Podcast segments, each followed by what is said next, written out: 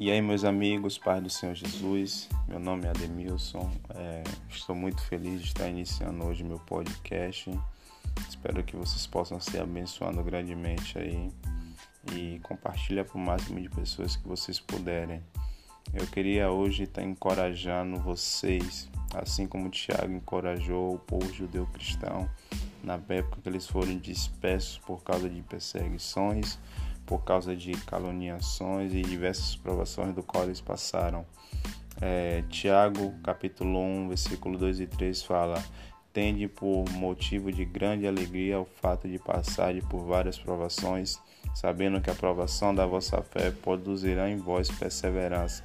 Sabe, é no meio das provações que você se torna um cristão maduro, é no meio das provações que você se...